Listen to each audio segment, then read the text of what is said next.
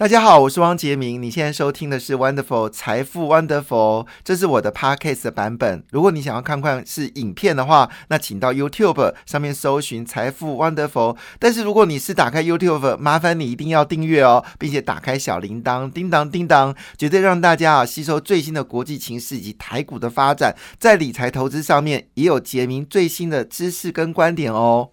南韩呢又砸了五十四亿美金哦，我们知道南韩最近呢政府不断的出招哦，那么这五十四亿美金呢是在做什么事情呢？好，这个大概是六点三兆的韩元，五十四亿美金啊，那么折合台币呢大概是一千呃两百多亿啊新台币啊两一千两百多，就是差不多就是我们这一次哦振兴券的金额，好，大概是我们振兴券的金额，那我们花在振兴券大概一千两百亿。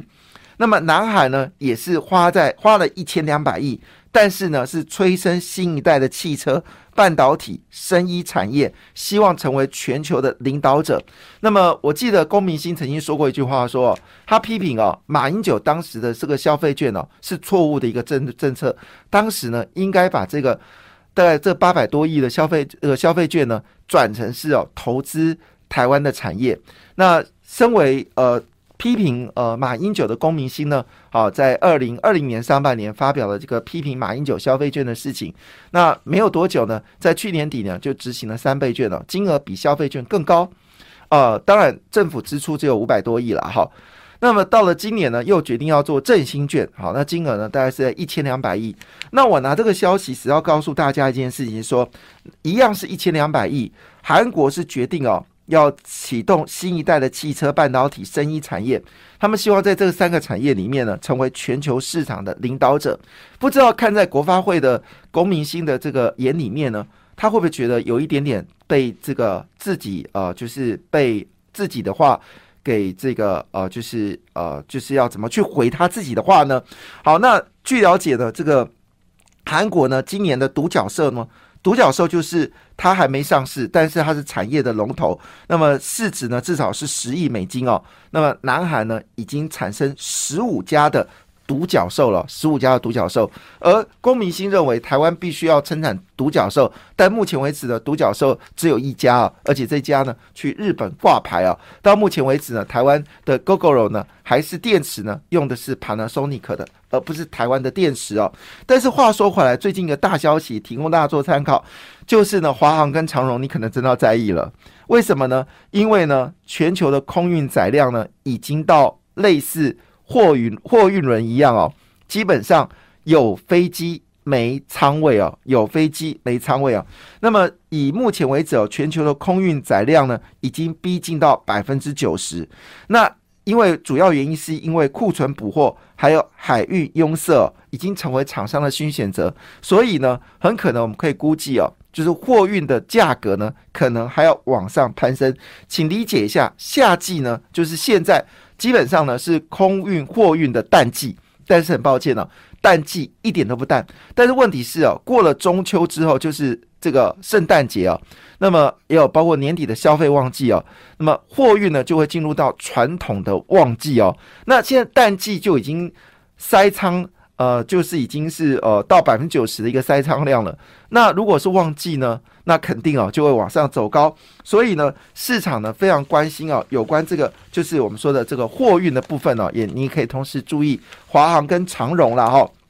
那就在当下呢，英飞凌哦已经确定哦宣布哦，晶片哦缺货会缺到明年哦。那主要原因是因为马来西亚的问题嘛，还有菲律宾，所以这时候呢，联影光电哦，联影光电就是这个呃这个联合的联哦，影视出影的影哦，那么联影光电呢公布业绩哦，它转亏为盈啊，股价往上飙涨。那么最近呢，就是有关 mosfet 缺货的部分呢，已经使茂系、汉磊、元龙哦。他们全部满载，而且业绩呢大幅的一个往上走高。其中茂系呢在之前呢由亏转盈哦，现在多一家公司叫联影光电呢也由亏转盈哦。那么联电呢多年前将旗下六寸厂啊作价四亿元呢给了联影光电。那原本六寸厂呢都是一直亏钱哦，产能利用率也不佳。但去年呢开始哦，因为受到全球 mosfet 的需求，所以呢这个六寸厂呢已经变成联影光电的这个金。基姆哦。好，另外汉磊呢，就是我们说的这个碳化系的这个三代联合厂啊。那么汉磊股价呢，最近呢也开始往上走高了。事实上，晶片呢不是 mosfet 缺货，现在呢包括驱动 IC 的供应链呢订单已经满到年底哦，甚至到明年都还要持续的增加哦。那么其中呢最关心的当然就是细创还有天域哦，这两只股票在之前呢都有相当大的涨幅。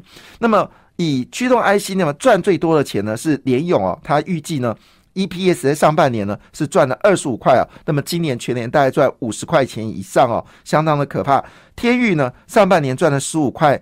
这个三五啊，今年全年大家可以赚到三十四块钱左右。那么细创呢是赚了十九块五五哦。那么今年全年呢，大概也可以赚到四十块钱以上哦。那么这是有关驱动 IC 的。那么也看得出来呢，其实不止热这一部分哦，因为台积电呢啊最近不断的上涨，主要原因呢，它决定哦调高它的这个呃售这个它的代工价格，使得。毛利呢有机会往五十四块钱的方向进行啊，五十四 percent 的方向进行，所以外资呢最近呢纷纷调高了台积电的目标价，从七百块到一千块都有啊。那有这么说法是说，台积电明年的 EPS 啊上看三十二块啊。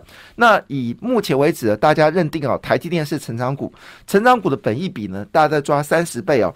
所以三十倍乘以三十二呢，大概是当然就是大约是九百块钱的价格哦。那么涨价效应呢，超乎预期哦。台积电带领台股哦是 V 型反转。那么在昨天呢，其实最热消息呢，就是来自于就是低轨卫星哦。低轨卫星呢，在昨天讯息非常的热哦，就是 Starlink 也造成了 Starlink 相关类股哦往上走高。